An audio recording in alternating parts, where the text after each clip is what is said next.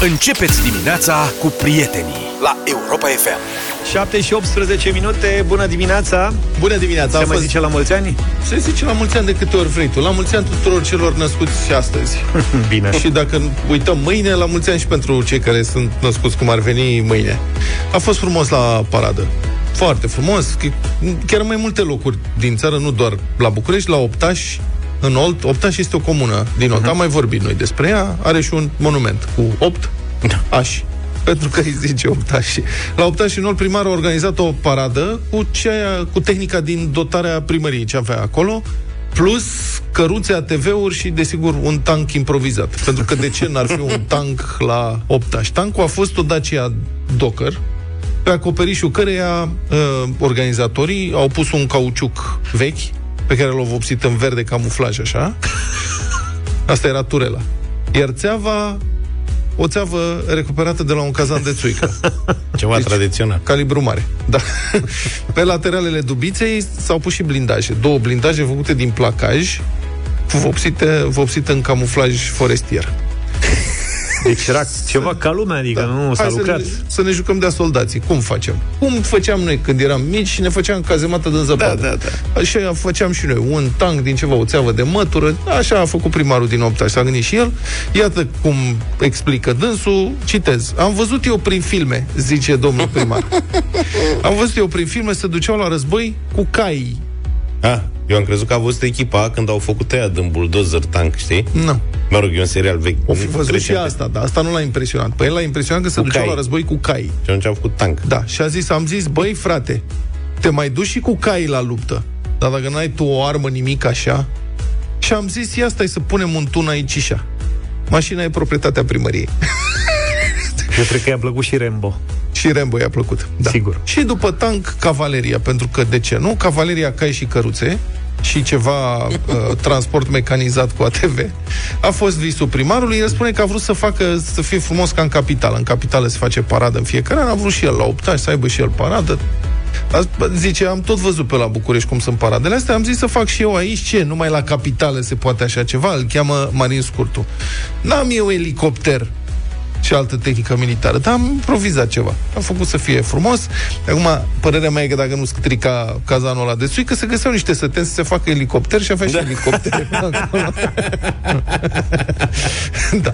Și s-a defilat prin comună până la turnul Eiffel. Ce a făcut? S-a au defilat prin Eiffel? Comună până la, da, au și turn Eiffel din fier forje, deoarece comuna Slobozia. Optași, nu, comuna Opt, Slobozia, nu. Comuna Optași are un sat care se cheamă Paris. Ok. Paris, da? Are și un sat care se cheamă Paris. Deci este monument cu opt ași în comuna Optași și la satul Paris este ce poate fi la Paris? Tour Eiffel. Tour Eiffel. La adic- Tour Eiffel mai mic. Dar de ce n-au făcut Moulin Rouge? Nu știu de ce n-au făcut Moulin Rouge, asta este. Deci, au făcut frumos. Și deci practic zoavii din Optași au defilat ieri cu cu Dacia Duster, cu cauciuc pe post de turelă și țeava de la cazanul de țuică și acum important e ca domn primar, apreciem creativitatea, dar important e, mie mi-e frică de ziua în care o să afle că defilează și parașutiști cu parașute. Că dacă nu știm unde să ajungem. Atunci o să facă și Moulin Rouge. Uite că s-a făcut de șapte și jumătate. Bună dimineața! Bună dimineața! Cred că trebuie să discutăm nițel, prieten, despre o idee care... aș spune că prinde viteză în spațiul european, obligativitatea vaccinării împotriva virusului SARS-CoV doi.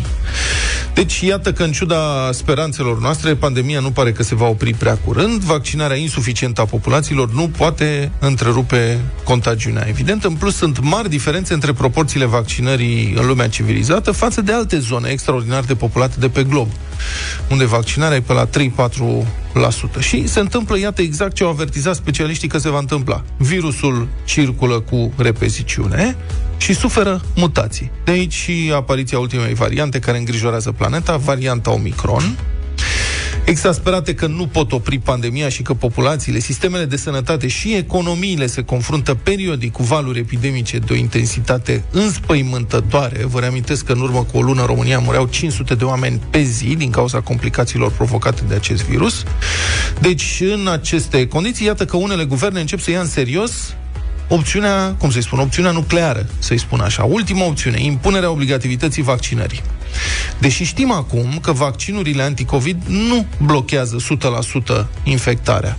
Așa cum sunt foarte puține vaccinuri care blochează o sută la sută o infectare, este deja demonstrat că vaccinarea reduce într-o măsură semnificativă dezvoltarea cazurilor severe și decesele celor infectați. Or, dacă nu poți salva pe toată lumea, măcar să salvezi cât de mulți poți și să eviți prăbușirea sistemelor sanitare, sub presiunea numărului mare de îmbolnăviri simultane, chiar prin impunerea unui act medical populației. Aceasta pare a fi alegerea pe care s-o pregătesc să o facă unele guverne. Austria ia în calcul obligativitatea vaccinării tuturor cetățenilor de la întâi februarie anul viitor. Grecia, cine ar fi crezut? Grecia, de asemenea, pregătește amendarea persoanelor în vârstă care refuză să se vaccineze fără motive medicale întemeiate. Deciziile nu au fost încă luate formal, adică nu au intrat în vigoare, dar au fost anunțate și se poartă dezbateri publice, discuții și așa mai departe. În Germania, viitorul cancelar, Olaf Scholz, a propus deja vaccinarea obligatorie a întregii populații. El consideră că aceasta este singura cale de ieșire din actuala pandemie.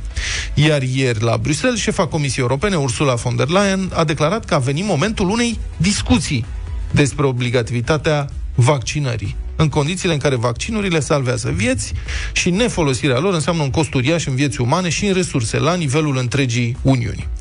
La București, noul ministru al sănătății, doctorul Alexandru Rafila, s-a declarat însă rezervat în această privință. Eu aș fi puțin mai reținut, a spus el, adăugând și că trebuie văzută care este eficacitatea vaccinurilor în fața noii tulpini Omicron, de pildă. Ministrul Rafila a repetat că este în favoarea vaccinării și a recomandat cu tărie tuturor să se vaccineze, dar a spus că el consideră că vaccinarea trebuie să fie un act voluntar. Acesta este contextul în care vă invit să vă exprimați opinia la zero trei șapte doi zero șase nouă cinci nouă nouă pentru telefoane în direct sau mesaj audio, dacă nu aveți timp să stați pe linie, la mesajele audio pe WhatsApp la zero șapte doi opt trei unu trei doi. Ce credeți?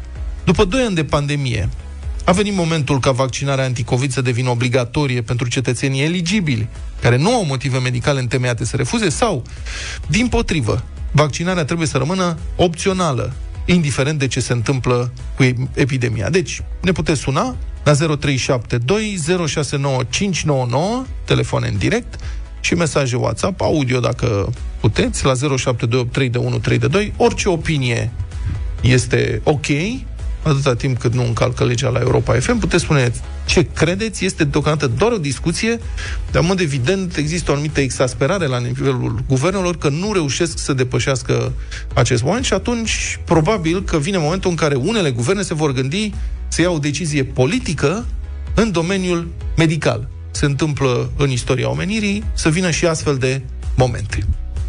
Domnul... Eu, de exemplu, sunt de acord cu să spui ceva. Domnul Rafila. Da. În sensul că momentul mi se pare prost, odată cu apariția acestei noi tulpini. Momentul pentru discuție? Exact. Pentru, di- pentru da, dezbaterea obligativității vaccinării, în momentul în care producătorii de vaccin au cerut un răgaz de două săptămâni pentru a vedea cum se comportă vaccinul în prezența acestei noi tulpine. Care mai e rostul? Dacă cumva o să spună că nu mai sunt de actualitate și trebuie făcut un altul? Deci crezi că nu trebuie să... să discutăm acum despre asta? Cred că e un moment prost. Uh-huh. S-a nimerit prost. Okay. Și pentru că ăștia, ăștia, cei care nu sunt de acord cu vaccinarea, da, vor avea un... Spune-și tu aceștia. Da. Un motiv în plus să conteste uh-huh. bunele intenții. O să spună, a, au rămas ăștia, rămân cu stocuri și vor să le bage noi repede, că nu mai au ce să facă cu vaccinul. Uite. Da. Bun, acum, sigur, vor exista tot soiul de opinii, inclusiv conspiraționiste, fiecare crede... sau înțelege cât poate, dar cred că discuția serioasă nu este despre că rămân cu stocuri și trebuie să le injecteze. Astea sunt prostii. Absolut. Sau că sunt chipuri în vaccin. Astea dar sunt ideea că noi nebunii. Trebuie să-i convingem pe oameni să vaccineze. Da. Dacă într-un anumit context, un guvern are dreptul să impună cetățenilor un act medical ca să se depășească pentru binele comun o situație sau nu. Dacă asta trebuie să rămână totuși uh, un act opțional individual. E o discuție de principiu aici și cred că dezbaterea merită purtată. Că vorba aia de doi ani suntem blocați în povestea asta, nu reușim să ieșim în niciun fel. poate că cine știe, vine momentul să fie luate și decizii mai hotărâte. Care a fost singura decizie pe care au respectat-o majoritatea statelor atunci când a fost luată lockdown-ul și care a și funcționat? Da. Mi așa mi se pare că după aia toate lucrurile au fost făcute da. care cum a considerat că e mai bine. Bun, nici lockdown-urile n-au fost aplicate coordonat totodată. Asta este unul dintre reproșurile care se face, care unul dintre reproșurile care se face Uniunii Europene, că nu a fost în stare să adopte o politică coerentă de lockdown. Cu atât mai mult. Dacă da. e să iau o decizie la comun acum, cred că ar trebui ca lucrurile să se întâmple simultan. Nu cred că Uniunea Europeană, nici nu cred că există abilitatea legală pentru Comisia Europeană sau pentru Parlamentul European să impună statelor Dar să adopte un anumit Înțeleg că e o discuție. Medical. E o discuție Dar poate... că ar putea fi mai bine. Da. Așa. Dar se poate face o recomandare în sensul ăsta. Bun, zero trei șapte doi zero șase nouă cinci nouă nouă, telefoane în direct, în câteva clipe și mesaje audio la WhatsApp, pe WhatsApp la zero șapte doi opt trei de unu trei de doi.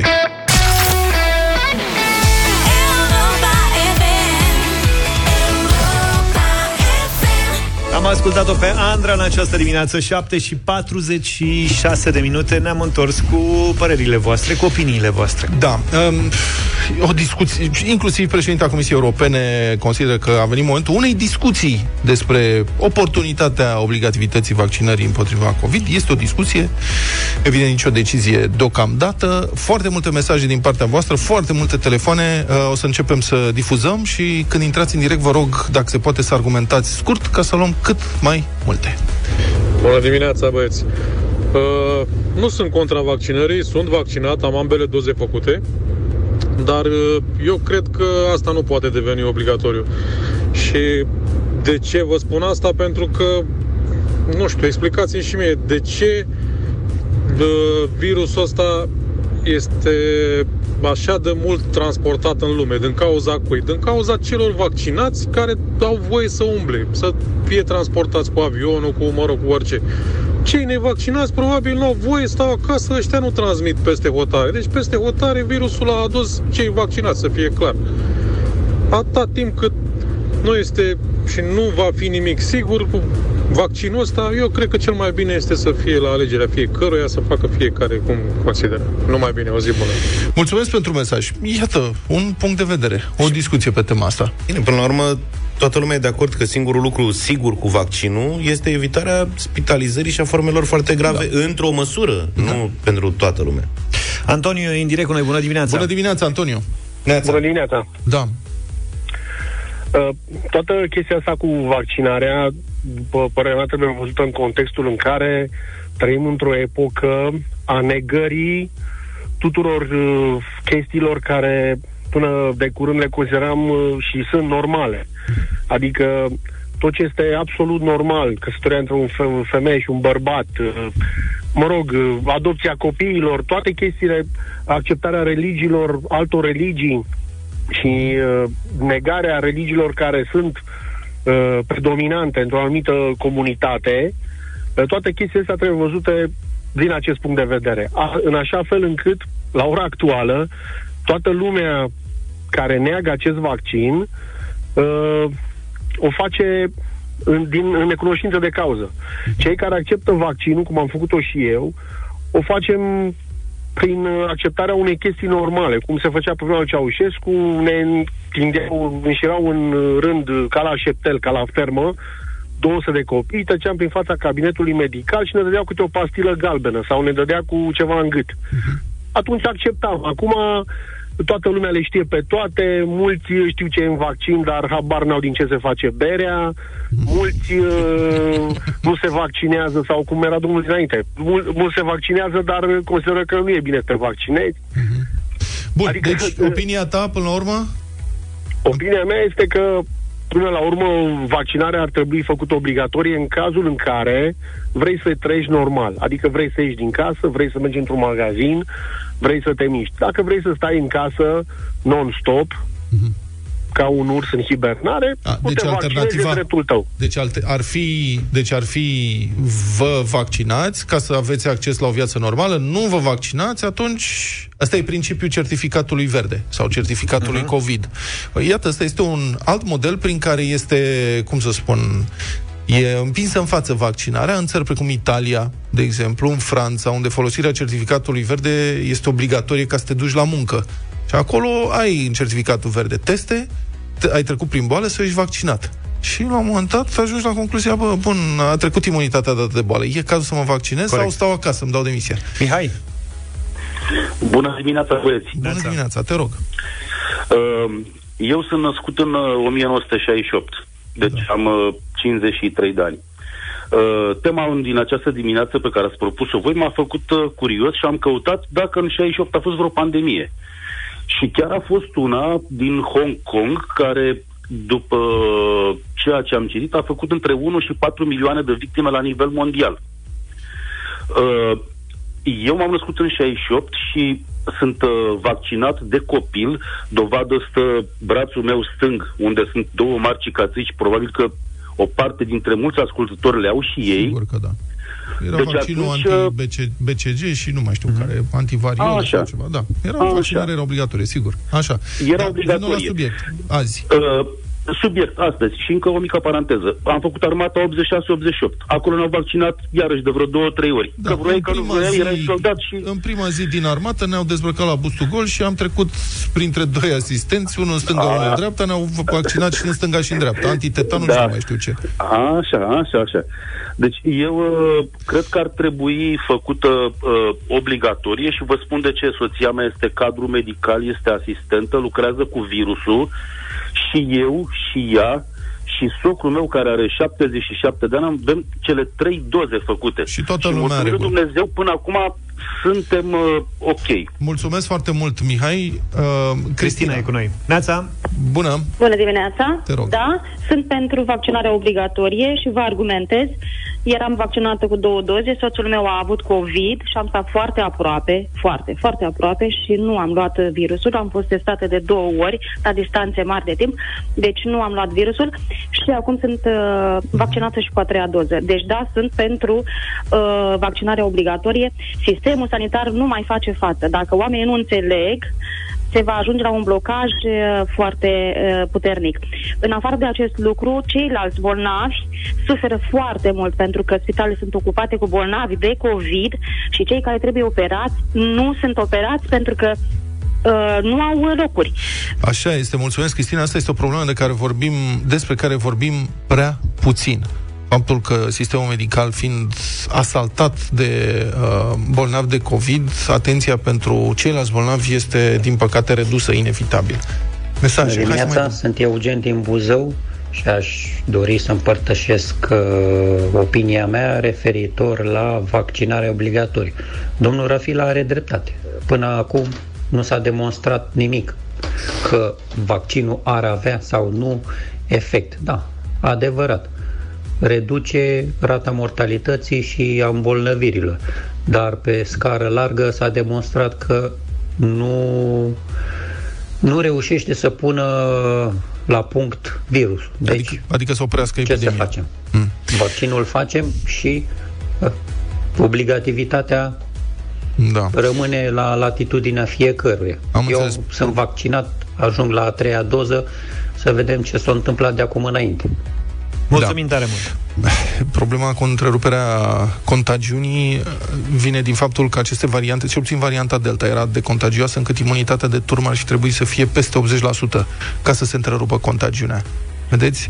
Adică în zone precum Sudul Africii, unde vaccinarea oscilează undeva la trei, patru, cinci la sută, virusul circulă cu mare repeziciune și suferă mutații, care unele dintre ele pot evada protecției oferite de vaccinuri. Daniel, bună dimineața! Bună, Daniel, te rog! Salut! Bună dimineața! Bună dimineața! Uh, vreau să vă spun că sunt unul din medicii care timp de un an și jumătate au lucrat la COVID. Ce Așa înseamnă lucrat la COVID? Adică într-o secție... Am fost medic care a tratat cu pacienți da. Suferinți de COVID. Da. da? Da. De tot ce înseamnă complicațiile infecției. Da. Și vreau să vă spun câteva lucruri. Unu, da. Singapore, un stat care are un sistem de sănătate foarte, foarte sus, incomparabil cu România, în acest moment a instituit cei nevaccinați și plătesc spitalizarea în caz că ei sunt internați pentru așa ceva. Fără să spună că vaccinul este obligatoriu. Doi, încă nu știm despre Omicron cât de agresiv este. Știm că este cu contagiozitate mare. Faptul că cele două mari companii producătoare de vaccinuri au intrat în vrie, dincolo de aspectul de marketing, poate într-adevăr ar trebui ceva așteptat până să se ia o decizie radicală, pentru că s-ar putea să vorbim de un alt vaccin și atunci, categorică, multă lume va fi revoltată după trei doze de vaccin să ne mai facem încă nu știu câte într-un scurt timp. Da, din păcate aș fi vrut atât de mult să ne sunați mai devreme. Domnule doctor, vă mulțumesc pentru ce ne-ați spus până acum, dar din păcate nu mai avem timp. Ok, toate opiniile sunt valabile, merită exprimate, argumentat. Discuția asta cu siguranță va continua.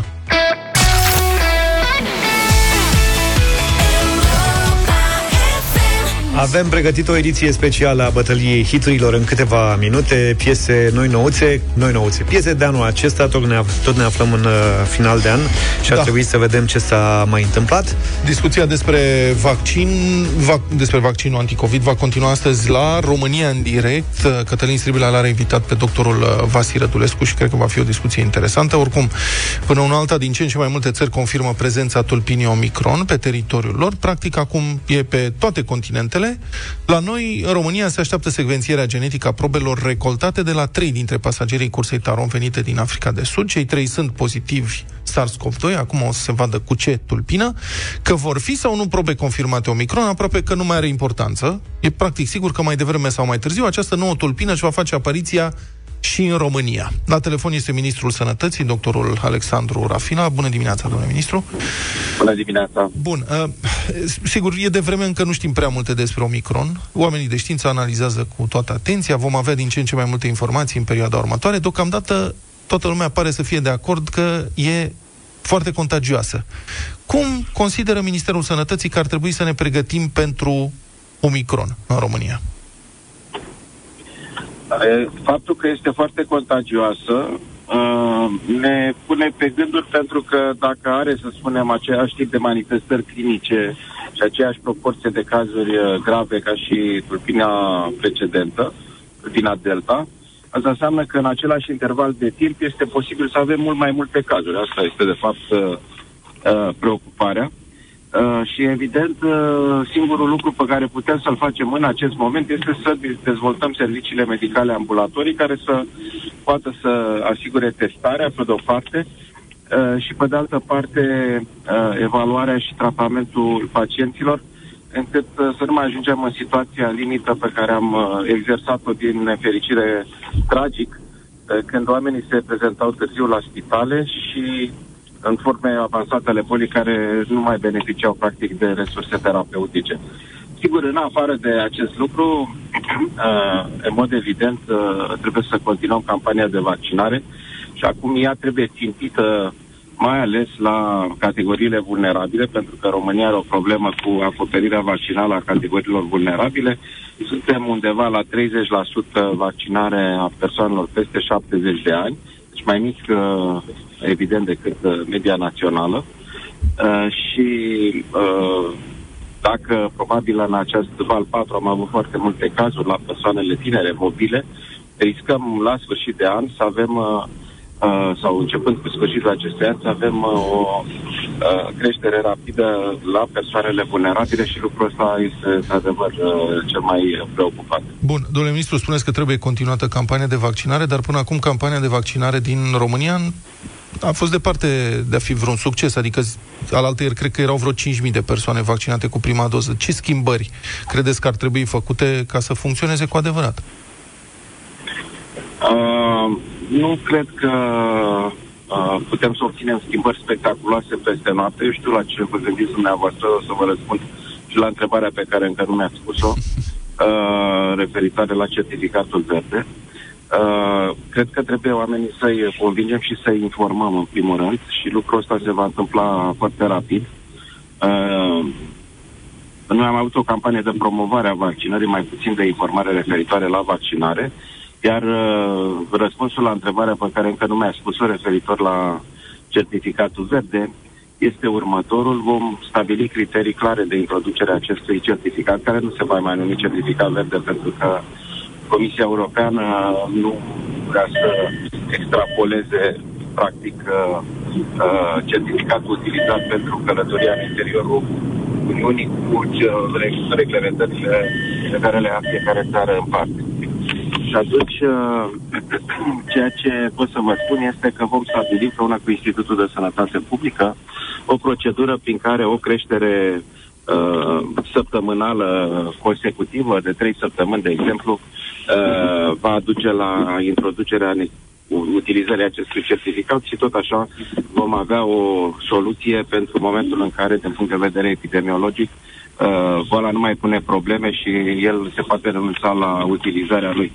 Uh, noi trebuie să fim conștienți că, dincolo de uh, discuțiile astea în spațiul public, care de multe ori sunt demagogice, trebuie să înțelegem și modul în care populația acceptă o măsură de sănătate publică în România, în condițiile în care majoritatea nu s-au vaccinat, trebuie să fie de țările din vestul Europei în care majoritatea s-au vaccinat. E o anumită diferență și cred că ea trebuie adresată cu responsabilitate. Bun, ați, ați spus recent că decizia în privința folosirii certificatului verde la noi va fi nu doar medicală, ci și politică. Cumva se înțelege de aici că există așa niște diferențe uh, semnificative între cele două abordări. Care ar fi aceste diferențe? Nu, ea, eu am spus că ea necesită o aprobare politică, nu abordare. Nu, deci o aprobare politică, uh, ea trebuie să fie adoptată în Parlamentul din... României. Nu, citez din dumneavoastră, a fost Pardon. o întrebare pe care ați primit-o ieri și răspunsul a fost: o să discutăm despre certificatul verde și felul în care va fi impus. Asta o să fie o decizie nu numai medicală, ci și politică. Da, pe asta v-am spus, va fi o decizie și politică, pentru că Uh, și uh, sunt diferențe în momentul de dumneavoastră ca... vot în Parlamentul României, da. o secundă... vă, vă întreb ca medic ce dacă... ați recomanda, că politicienii știu că se feresc ca acum. Medic, da, ca medic sigur că recomand introducerea certificatului verde într-o variantă care să poată să fie uh, aplicabilă, pentru că uh, doar uh, o discuție legată de introducerea certificatului, așa cum uh, s-a întâmplat uh, în momentul când a existat o propunere în Parlamentul României, care a fost făcută și prost și târziu, pentru că se referea exclusiv la personalul medical, pe de parte, a fost făcută practic de vârful valului pandemic, este de folos pentru sănătatea publică. Pentru sănătatea publică ar fi fost de folos o decizie în luna august, când aveam deja câteva săptămâni de creștere. Ori eu exact asta propun, o introducere a certificatului, când contextul epidemiologic este oarecum uh, uh, stabilizat, nu ajungem la o situație limită și prevenim un nou val cinci care să fie la fel de devastator ca și valul patru. Cercăm această variantă. Să știți că parlamentarii sunt reprezentați oamenilor din teritoriu, a unor organizații și așa mai departe, ori ei trebuie să fie mandatați de aceste organizații să voteze într-un anumit mod în Parlament și încercăm să găsim o soluție care să fie aplicabilă. Asta este vorba. Mai am o întrebare.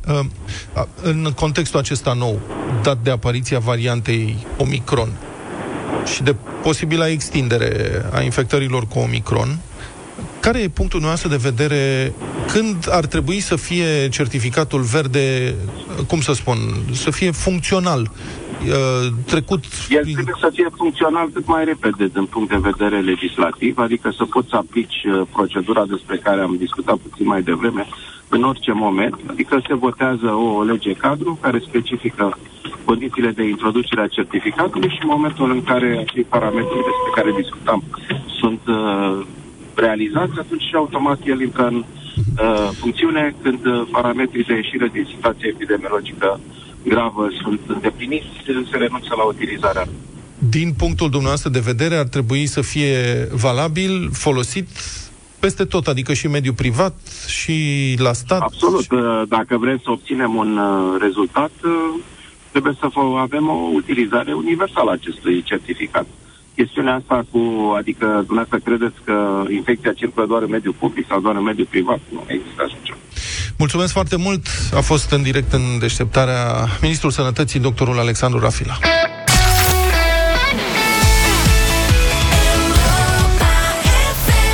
Am revenit, opt și douăzeci și două de minute. Am revenit pentru bătălia hiturilor. Astăzi Luca ne provoacă la piese proaspete. două mii douăzeci și unu. Nu sunt chiar proaspete. Sunt de anul ăsta. E de anul ăsta proaspete în muzică. timpul are alte valențe. Bine. Așadar, în dimineața asta vă propun, stimați ascultători, la zero trei șapte doi zero șase nouă cinci nouă nouă, Dua Lipa, Love Again.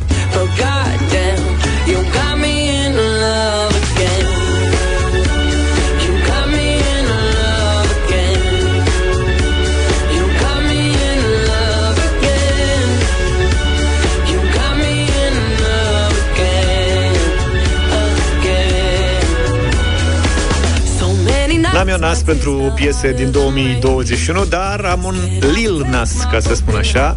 Montero, Call Me By Your Name, este propunerea mea din această dimineață.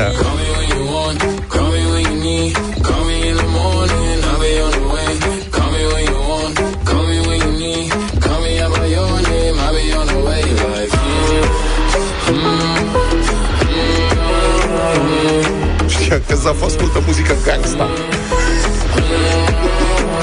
Bine, eu am un sound ușor remixat, pornit de la un super blues de pe vremuri, Lana Del Rey, Doing Time. Sper să votați.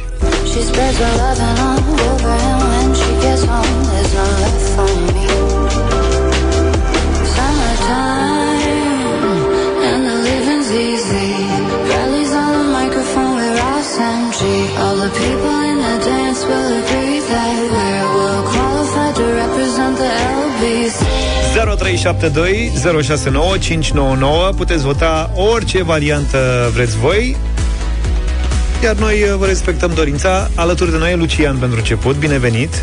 Bine ai venit! Bună, bună dimineața, Bună. dragilor! Salut! Votul meu astăzi merge către melodia alăsă de Vlad.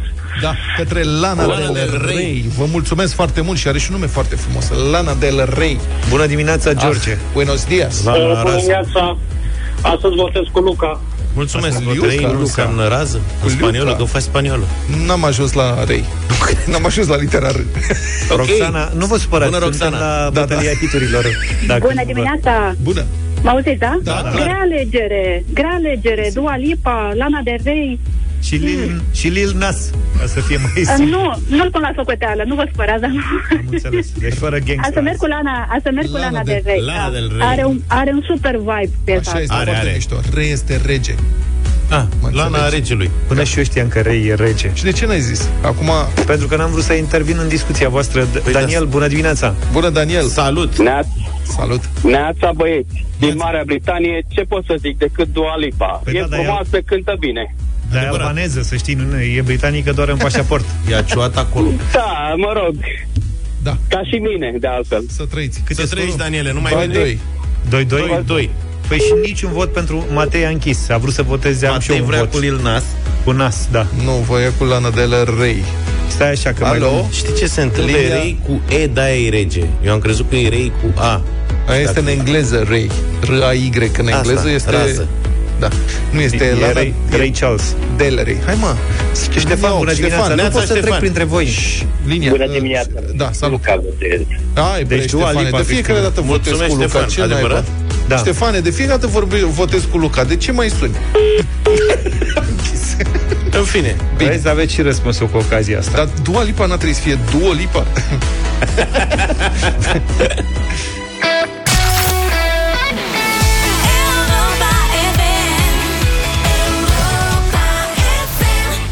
Dublu sau nimic, în deșteptarea ați văzut că a venit și Moș Crăciun la Europa F M deja cu muzică. Da, domnule, am remarcat. Suntem pregătiți. Sigur. Totul e ok, să sperăm că vine și cu opt sute de euro astăzi. opt sute de euro care pot ajunge în Slatina. La Dan, bună dimineața. Salut, Dane. Bună dimineața. Ce faci, Dane? La muncă. Bine. Ești supărat? Mm. Nu. No. Așa, așa, așa. Ești vesel? Nici pe entuziasm. Tot așa, așa, așa. Ești singur? Da. Asta e, na, de, de unde și starea asta de spirit. Adevărul că ce lucrezi, Dane? În uh, construcții. Am înțeles. De obicei în construcție cu echipe. Sau ai ajuns primul? Am ajuns, nu. Oamenii au plecat pe teren, eu am rămas la bază, să zic. E, tot e bine că să știi că în ultimele trei zile toți ascultătorii pe care i-am sunat la dublu sau nimic dormeau. Adică cinste ție da. că măcar ești la serviciu, ești mai în priză deja. Da. Dane, azi avem patru întrebări și un premiu de opt sute de euro. Ieri, dacă ai ascultat, am dat două mii. Da. da. Am avut mână bună, sperăm să fie și pentru tine. Să vom menține și azi, da. Da, da, da. Un primul ceva mai mic, dar e bun. Sunt opt sute de euro totuși. Da. Dan, ai șase secunde ca să ne dai un răspuns corect, da? Da. Te concentrezi, vezi despre ce e vorba, nu e complicat astăzi, să știi. Deloc. E opt sute de euro, e un premiu accesibil astăzi. Mult succes și să sperăm că vei răspunde la cât mai multe întrebări. Da, bine, mulțumesc. o sută de euro.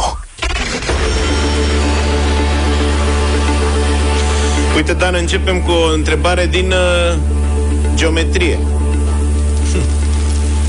Spune-ne, ceea ce pentru un constructor cred că e destul de la îndemână, câte unghiuri de șaizeci de grade are un triunghi echilateral? trei. Mm.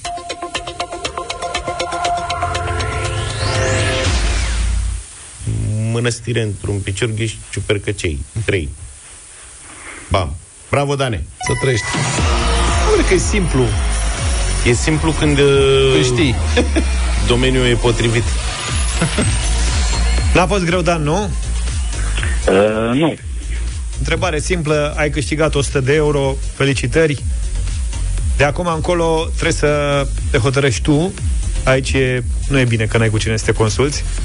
Tu hotărăști dacă mergem mai departe sau ne oprim de fiecare dată după un răspuns corect. A fost un răspuns corect. Zine, ce faci? Dublezi sau păstrezi banii? Deocamdată merg. În continuare. Cum? două sute de euro. Mai mergi de trei ori și ai ajuns la sfârșit. Da. Încă de două. Una, două, trei, bani. O întrebare din actualitate, așa, Dan, pentru... Și ai ajuns la sfârșit, da. Stai, mă, sfârșitul e ultima întrebare sau sfârșitul e sfârșitul concursului? Da, se mai are de două ori să se gândească. S-a gândit odată, da. Și mai are de două ori.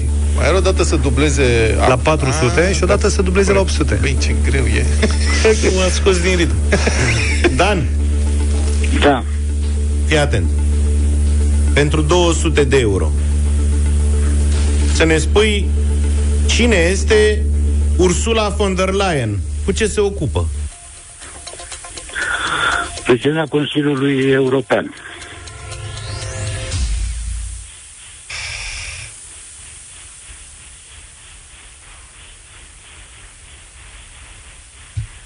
Da? Ia mai gândește-te.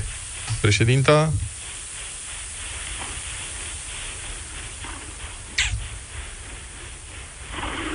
Ia, mai zi. Eu e, acum... e președintă undeva. Asta încercăm să spunem.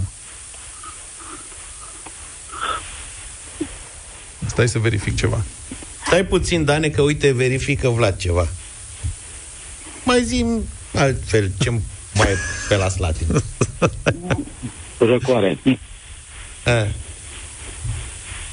Stai că Vlad i-a luat C V-ul la mână. Da, nu, aș fi sperat, adică speram ca președintele Consiliului European să fie și președintele Comisiei Europene, dar nu, sunt nu diferiți. Deci președintele Consiliului European este o altă persoană.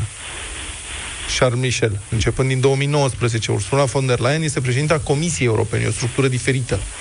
Consiliul European include șefii de stat și de guvern. Consiliul Comisiei... Cine, și Comisia Europeană, cred că e acolo. Dar e o structură diferită. Comisia Europeană are comisarii europeni. Ah, ai fost foarte aproape. Consilii și comisii. Da. Birocrația europeană e dificilă. Pare rău. Da, bine. Bine, Bine măi, Dan, îmi pare rău. Confuzie. Mulțumim tare mult, Dan. Dar știți că doamna von der Leyen are șapte copii?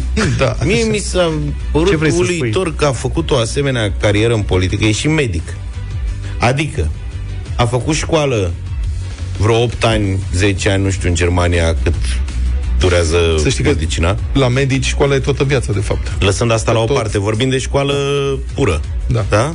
A făcut și carieră în politică și șapte copii. Șapte mi copii. Se pare fenomenal, nu... Da. Da, doamna von der Leyen, care l-a încurcat pe Dan cu, și pe mine cu Consilii Comisii, dar mă rog, aici a fost Vlad decidentul. Da.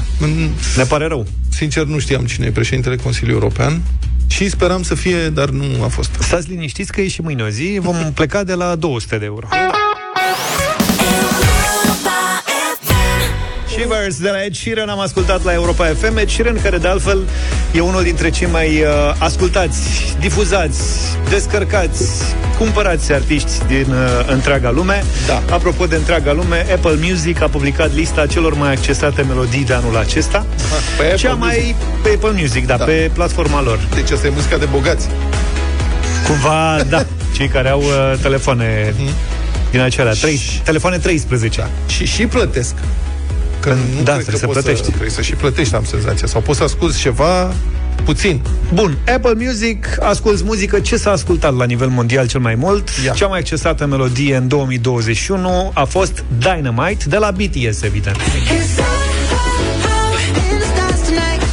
Am mai auzit de ea. Da, mie asta îmi spune că e un public foarte tânăr acolo. Da, se vede că am Apple. Dar publicul tânăr știe ce înseamnă B T S? Sunt convins. În română. Nu știu dacă... În română ce înseamnă în română? Nu știu ce înseamnă B T S în română. Ia uite-l pe Adi. Nu știi? Băuturi, tabac.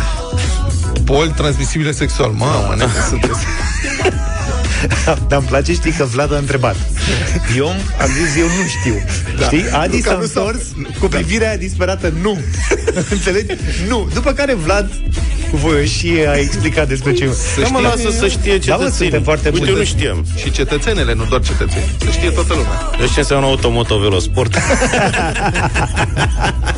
Bine, după piesa asta mai sunt uh, Driver's License de la Olivia Rodrigo. O știți pe Olivia? Nu. N-aveți de unde să știți. Știu Olivia, dar aia cântă altceva. De face altceva. Uh, Positions de la Ariana Grande, For the Night cu Pop Smoke sau Blinding Lights pe The Weeknd, îl știți.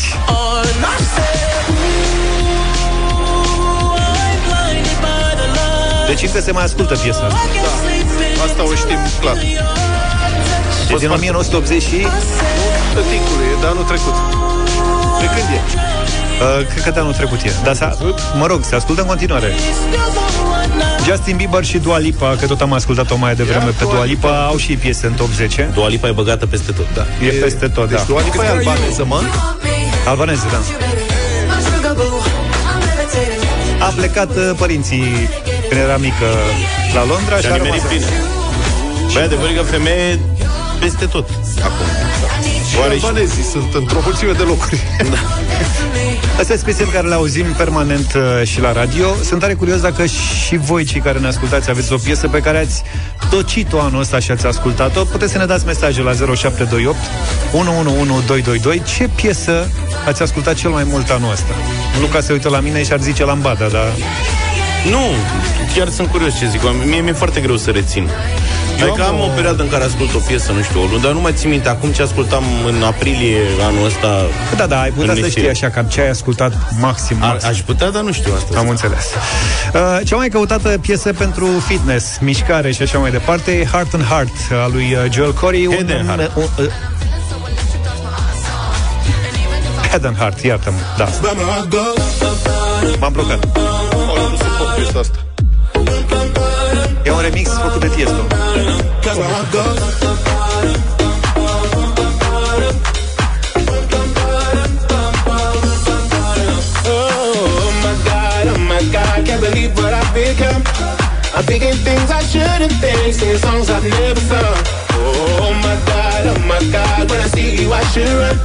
But I'm frozen in motion and my head tells me to stop, tells me to stop feeling, feeling. Bun, asta pentru cei care fac mișcare nu se referă la noi.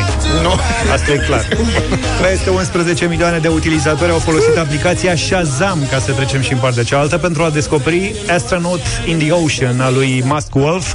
Piesa, da, piesa a fost lansată în două mii nouăsprezece, însă a devenit virală pe TikTok și a fost căutată prin Shazam mai mult decât oricare alta în două mii douăzeci și unu. Yeah. What you know about rolling down in the deep? When your brain goes numb, you can call that mental freeze. When these people talk too much, put that shit in slow motion. Yeah, I feel like an astronaut in the ocean. Ay, what you know about rolling down in the deep? În Shazam, The Weeknd s-a clasat pe locul al doilea cu opt virgulă cinci milioane de căutări pentru Save Your Tears, în timp ce Bad Habits, că tot am vorbit de Ed Sheeran, a fost căutată de opt virgulă unu milioane de ori. Habits lead to late nights and then alone conversations with a stranger I barely know, swearing this will be the last but it probably won't. I got nothing left to lose or use or do. lumea, Luca. Rosalia la fama l-a nebunit pe Dorin din Köln. Așa. Uh, Retrograd este piesa pe care a ascultat-o Paul foarte mult anul acesta. Uh, avem și un mesaj foarte... Ram pam pam. Ram pam pam e... Depinde care dintre variante. Da. Mineli? Mineli, Mineli da. Așa. Hai poate uh... facem noi mâine și noi un clasament al pieselor pe care le-am ascultat cel mai mult anul ăsta. Dar nu vrem să facem o intervenție mâine, dar cinstite. Ultima piesă pe care am șazamat-o fiecare? Ba da, uite, uite putem face chestia asta. Dau și captură de ecran acum. Da, uite, facem asta. Sau... Dar mâine, mâine, mâine. mâine. Cristian Tudor Popescu vine în câteva minute după știri.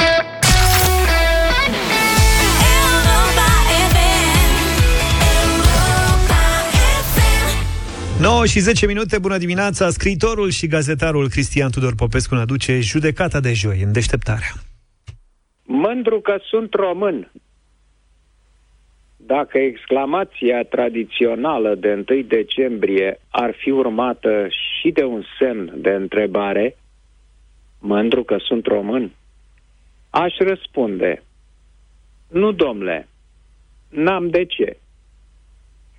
Mândru ești când realizezi ceva mare, când ajungi campion, când ești apreciat, când faci un lucru deosebit pentru ființele vii.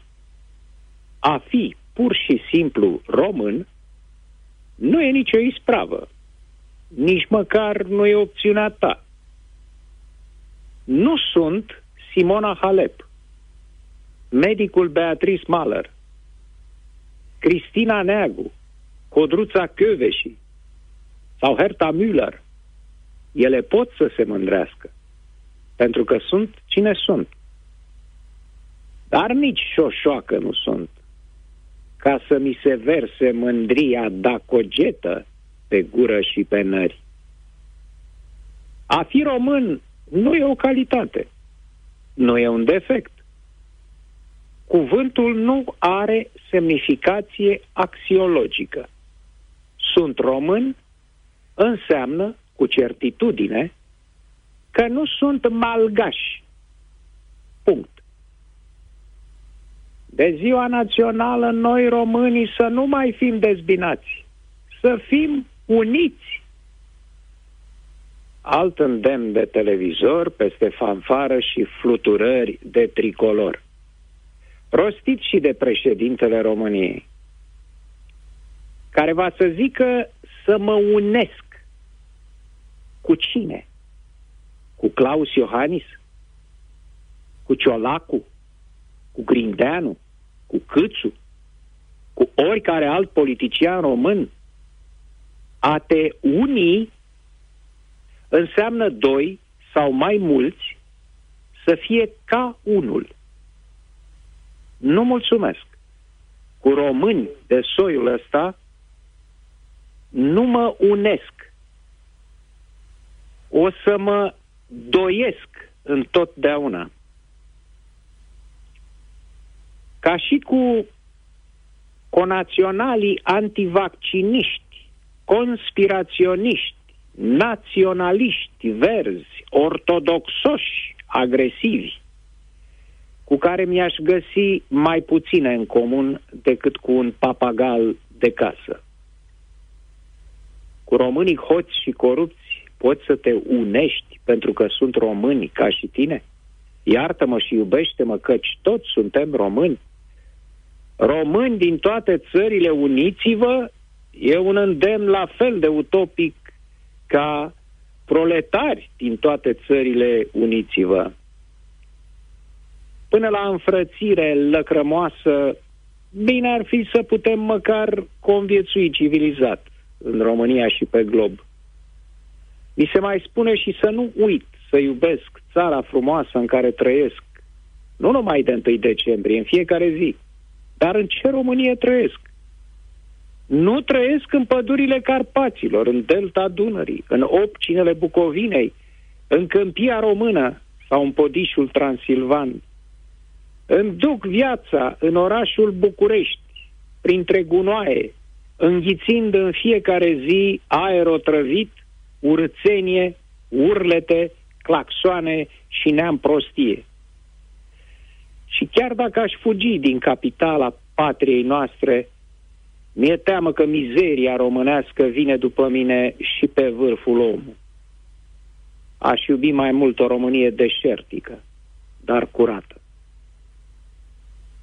Și cum, domnule, o să mă întrebați iritați? N-ai și dumneata un loc cu niște oameni în România în care să te simți bine? Ba da, am. Frumusețea și bucuria sunt cu mine când citesc literatură română din toate timpurile, când scriu românește.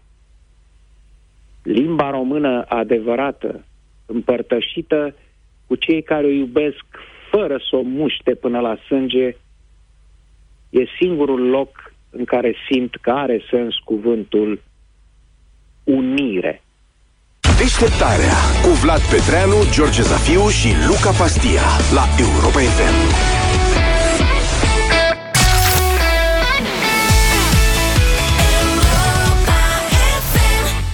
E nouă și un sfert, trebuie să lămurim odată pentru totdeauna ce e acela un flexitarian. Știu că o luăm de la capăt, dar căutăm okay. în continuare idei printre ascultătorii Europa F M. Fie că ne-ați mai scris sau nu, fie că ne-ați mai trimis mesaje sau nu. Poate pentru prima dată când faceți asta, vă așteptăm pe WhatsApp la zero șapte doi opt unu unu unu doi doi doi să ne spuneți într-un mesaj audio sau scris ce credeți că este un flexitarian. Și puteți câștiga un brad natural în ghiveci, împodobit cu o saltea de yoga, gantere, un dex și o chitară ukulele. Ukulele. Tot stă capul și mie tot la chitară. La ukulele? Da. Te-ai vedea? Că ganterele n-am ce să fac. De ce, mă? Deci are Vlad Dumul ăla vechi. Deci bun, ne descurcăm. Ukulelele alea, cred că acum stă așa, se sprijină bine. Saltea de yoga aveți? La ce trebuie? Saltea de yoga iară, dar nu... Adică... Brad poate e prea devreme? Nu? Nu, Bradul e bun. Rădui bune în ghiveci. Dar nu despre premiu vorbim, ci despre ce este un flexitarian. O Asta persoană este. O persoană e, nu? Hai da. să plecăm de aici, o persoană O persoană care... Perfect. Are nu... anumite opțiuni. Nu... Hai că... Dacă simțiți că răspunsul pe care, la care vă gândiți e greșit, nu e nicio problemă. Scrieți-ne răspunsul ăla. Dați-ne mesaj cu răspunsul ăla. Da? Și noi vă întoarcem uh, un cadou. Uite, bradul ăsta flexitarian îl facem uh, cadou. Uh-huh. zero șapte doi opt unu unu unu doi doi doi. Vă așteptăm.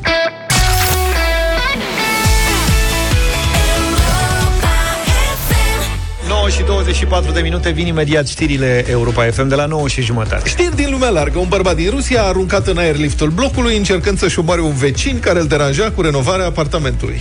Deci, motivul crimei, bormașina duminicală.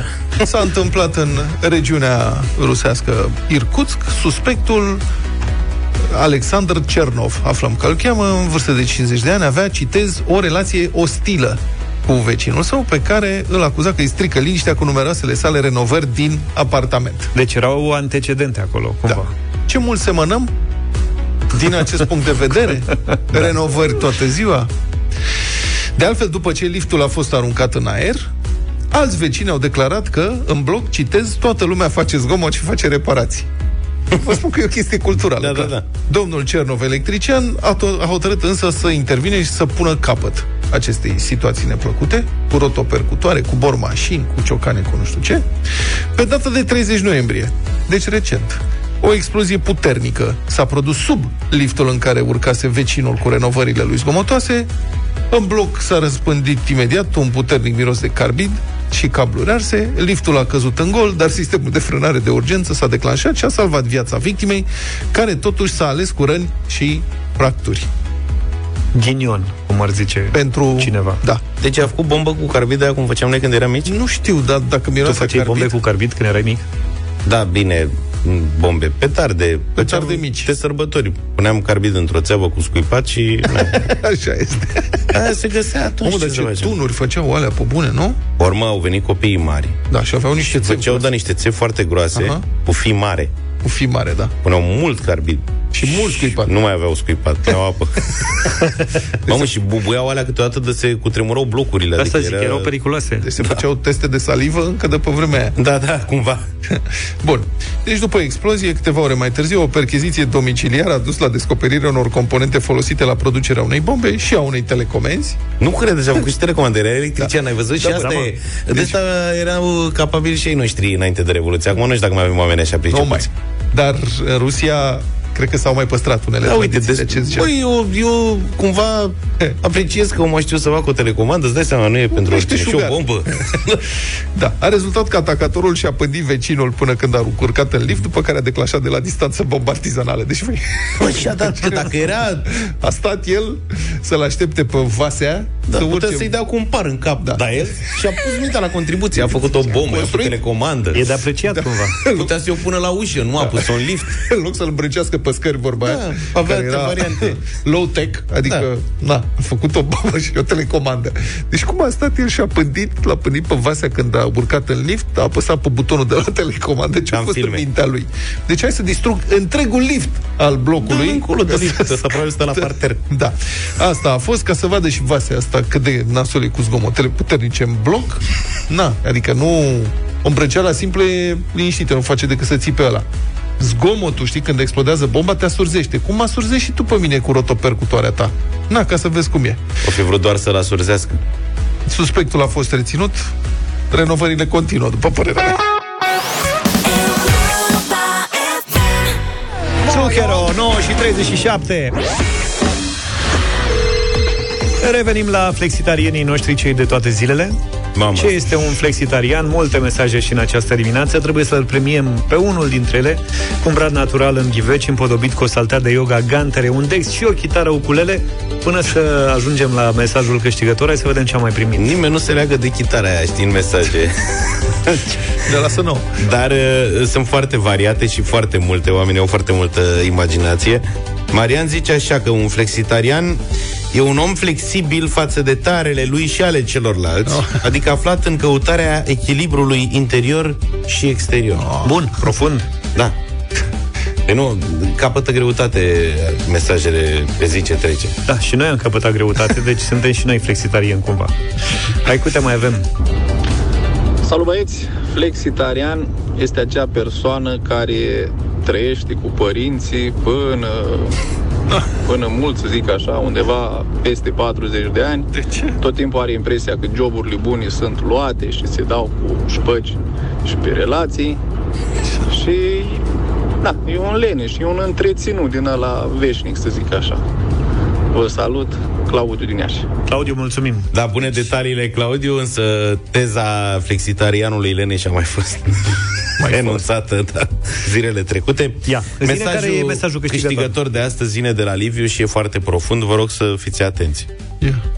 Flexitarienii sunt entități energetice non-corporale, care în mod aleatoriu parazitează de regulă vecinii și consumă cu voracitate nervii cetățenilor onești.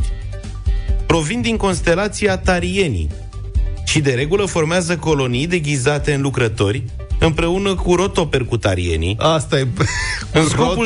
rotopercutarieni?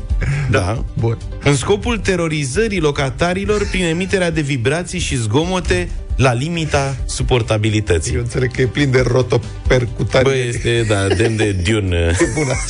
Scenariul. Da. Vezi, genul ăsta de flexitarian n-ar merge în Rusia, că ai văzut, e periculos. Da, exact. Sau, sau merge, dar să nu-i liftul. Da, e, e cumplit. Bine, păi bun, ăsta e mesajul câștigător. Felicitări, nu? Da, da. Felicitări la Europa F M. Pe sfârșit de an ai câștigat un brad împodobit flexitarian, cum îi spunem noi, precum gama de produse inedit, promotor și susținător al unui stil de viață echilibrat încă din o mie nouă sute nouăzeci și opt.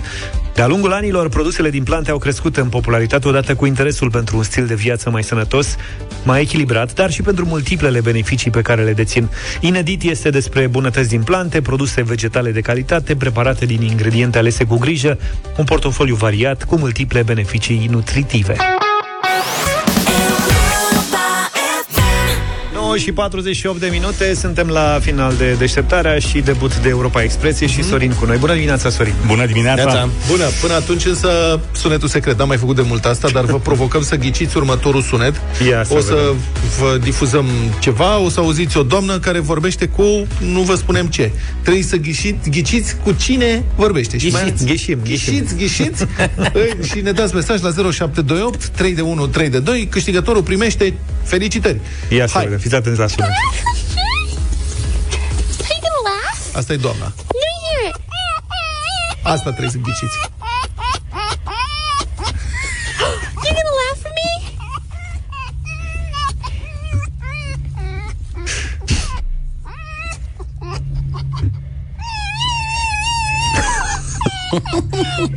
Sirena nu e, nu? zero șapte opt Let me hear it! Let me hear it! Let me hear it! Ha-ha! Tickle, tickle!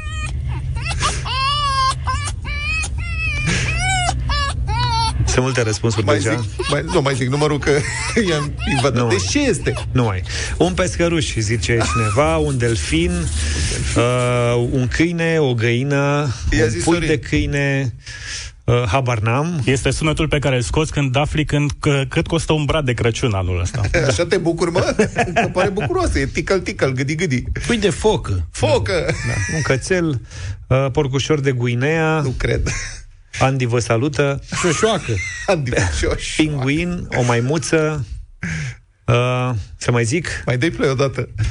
Stai așa. Cât merge. Da. Îmi pare rău că nu puteți să vedeți imaginea, pentru că sunt chiar și super, un super papagal. Simpatice. Deci, în mod evident, este un animal care este mângâiat, gădilat, scărpinat. Da, o hienă, un chinez. La chinez, pentru că la celelalte mai e gândilat la... Așa, stai așa. Uh, domnul Câțu suflând în fiolă nu e. Un cățeluș, un fotbalist român lovit de minge la comoară. Ce răzbun!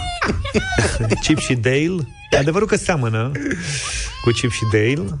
Așa, o nevăstuică, un husky, ce un bebe. Tableta în curând. Da, puteți hai să trimiteți în continuare. Stai așa, stai așa, stai așa. O pisică. Nu cred că nu ghicește nimeni. Uh, stai așa. Un cățel, iar un copil, un flexitarian.